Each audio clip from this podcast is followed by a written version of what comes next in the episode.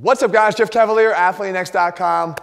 Your training split is killing your gains. And I, I promise I'm going to make this worthwhile for you today, because a lot of us are following very, very, very different types of training splits. Right? You hear people, you got buddies at the gym that do the bro splits. Don't bash them yet, guys. Not yet. It's too early, especially as you're going to see here. Total body training. Right? You even take the guy that sort of influenced me a long time ago to dial back my workouts a bit. It was Mike Mentzer. High, uh, high intensity workouts, one muscle group every fourteen days. So you go and you take that and you think, that is so much different from the advice that people say now with more frequent training, with total body workouts. So how is it that it, that even existed? How do people even get, get away with that if it never worked? Maybe it does. So what I want to do is I want to start going over some of these splits to tell you what I think is actually going on here. So right here we've got the days of the week in a typical training schedule. Now what I've laid out here first and foremost is a total body split. Okay, for a total body split, you're looking at the classic train everything Monday, Wednesday, and Friday, and you have a bunch of off days. And what's nice about the total body split is a few things, what you've probably heard. Number one, you get a little bit more recovery in the week, which is music to my ears. Okay, that's the first thing. Number two, you're getting more frequent stimulation of the muscles in your body, all of them, so that you're getting that opportunity to resume muscle protein synthesis every forty-eight hours or so, which is what the research is pointing us to. Now, I'll, I'll be back to research in a second. But that's what it's pointing us to here, why this is superior and why a lot of guys are moving towards this. We even have our own program coming out, which is a total body split. So I do believe it's extremely beneficial for many, many, many, many people. But even you can go back, this is not new. This is not new. You can go back to decades and decades. Guys like Arnold Schwarzenegger were actually doing both total body Monday, Wednesday, Friday splits, and even more than that. What they were doing was they were taking your typical total body workout, which consisted of all of your legs, chest, shoulders, arms, back, everything, right? And they put them all in one workout, and he just decided to split it up a little bit more into a push-pull with, again, legs included in both of those workouts. So a push workout would be chest, triceps, shoulders, and quads. And then a pull workout would be back, biceps, and hamstrings. So you're, you're doing that now, and you basically took one workout, split it over two, increased the volume of those exercises a little bit, because you could do so because you didn't have so much to do in one day, shorten the workout a little bit. Yes, the, the frequency is greatly enhanced here. It's six days versus three, but the workouts were a little bit shorter. But the idea was the same, because you're still stimulating every forty-eight hours. So that's the, the, the, the research and the, the, the, what the proponents of total body training will say. But we go here and we look at some of the other ideas. We have push-pull legs as well. That's another popular thing. Probably people have heard about that. We've programmed push-pull legs many times. And with the push-pull legs, what we have here is, again, six days a week. And we could do this even in a beginner version here. I'll explain that in a second. But with the push-pull legs, the benefit here is that you're starting to train more athletically. Right? The, my big benefit between, between there, with, with this split is that I get to pair muscles together that share similar functions. So I'm not thinking about chest training. I'm not thinking about tricep training. I'm thinking about push training. Right? When you saw Antonio Brown coming through here, we actually did a push workout. When you saw Seamus coming through here, we did a posterior chain workout. We're grouping muscles that tend to work together because athletically, that's how we're going to function. So I like this, and I veer towards this a lot. And what we do is, We, again, if we wanted to go more towards a beginner level, we could do a push workout on a Monday. We could have a day off. We could do a legs workout here on Wednesday, a day off, a pull workout here, and a couple days off. So we're dramatically decreasing the overall volume, but at least we're still maintaining the benefits of those similar functions and shared functions to at least train the body in that way. Because what we don't want is necessarily when we talk about bro splits, because we can break this down even further. And again, a lot of guys do this. And again, we've used bro splits in training for a particular purpose, because you always have to ask, what is the end goal? If it's straight hypertrophy, there are going to be benefits to bro splits in terms of developing muscle and building muscle like a bodybuilder, even though we don't train bodybuilders. Okay, but we do recognize that guys want to build muscle, and sometimes doing that is important to split things up. However, this here is why bro splits get a bad name. Because what we've done here is we go shoulders, chest, triceps, back, biceps, leg, and a day off. Why is that not so good? Because based on what I just told you here, you're basically overlapping in, in, sequentially shared functions. I'm going with a push muscle, shoulders, and push, chest, and push, triceps. Where's the recovery? We know that when we do chest exercises, we're going to impact the shoulders. If you do a bench press here, you know you're working your shoulders. Where's the recovery from your shoulder training the day before? Especially as a natural athlete, recovery's paramount. Where is it? It's absent. So what you want to do is you want to make sure you're not doing bro splits like this, because this is where they get a bad name. Instead, you opt for something different. Instead, you'd opt for, let's just say, again, I'm just sharing some of the popular splits that are out there. I'm not trying to make a judgment on any of them until the end.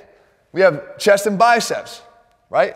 Chest and biceps, back and tries, legs. Legs are often done twice a week simply because it allows you to train them more frequently for the reasons we talked about down here.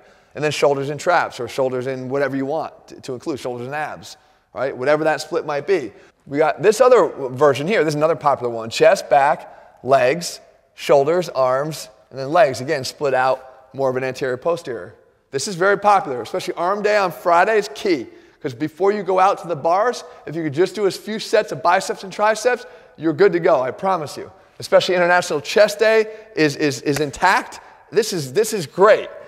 Well, again, what we, what we can do, though, is we can take a bro split and actually make it work. And the way you make it work for you is based on exercise selection and then putting the, the workouts in the right sequence so that you avoid this and you benefit a bit more from the principles of what we established back here with the total body training. So let's take a look at this one here. When I train my biceps and chest, when I train them, I wait forty-eight hours and I'm back to back and triceps. So I, I have the potential to involve biceps in my back exercises here. I have the ability to hit my chest again and my triceps if I choose the right exercises. And again, if I place them in the right sequence in terms of the time lag between workouts. In my back workout, that would demand, however, that I do exercises like an underhand barbell row, or even better, a weighted chin-up. You guys hear me talk about all the time how I think the weighted chin-up is a great back exercise, one of the best back exercises you can do, and of course it's a great bicep exercise as well. So I can get great biceps activation, reactivation forty-eight hours after by choosing that exercise or both of those exercises here. If my back workout consisted solely of straight arm pushdowns, which I love by the way, dumbbell pullovers, people call it the upper body squat, another great exercise, and maybe even lat pulldowns or wide grip lat pulldowns. I don't have as much bicep activation there. Matter of fact, I can go pretty much an entire workout without activating the biceps, which would be a violation of the restimulating of the biceps within forty-eight hours.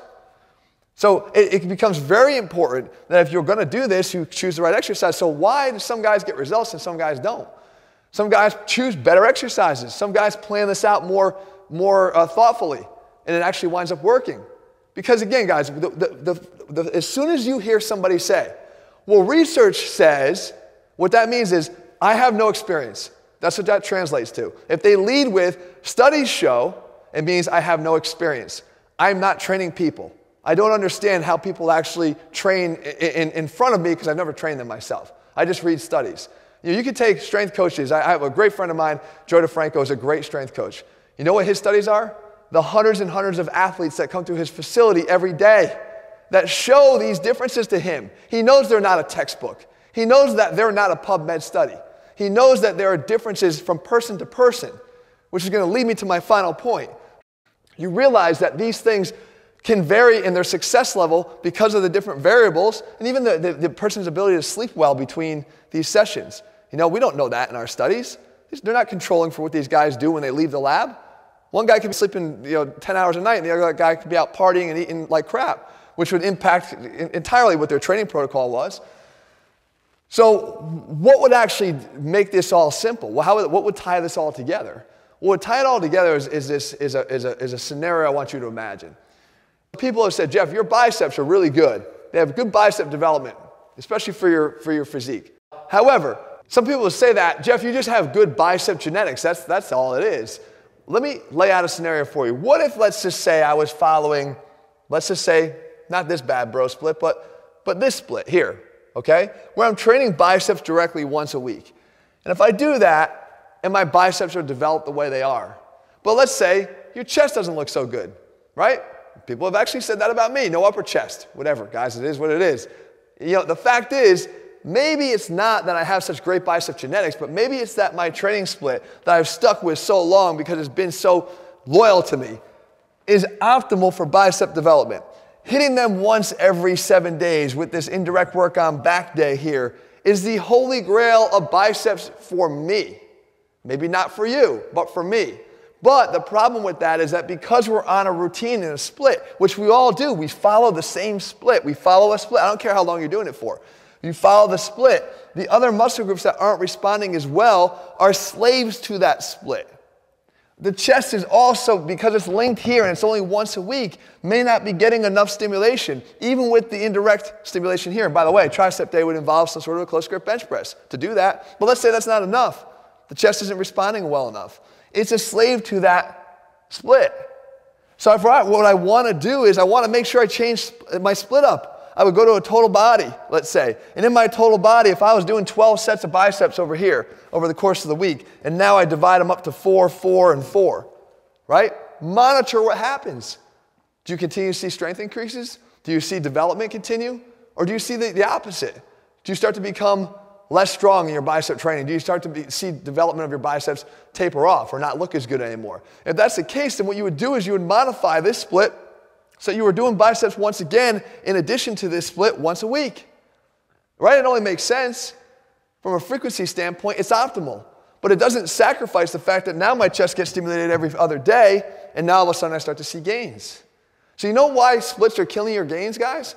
Because we fall in love with the same one too often, and we stick with it for far too long.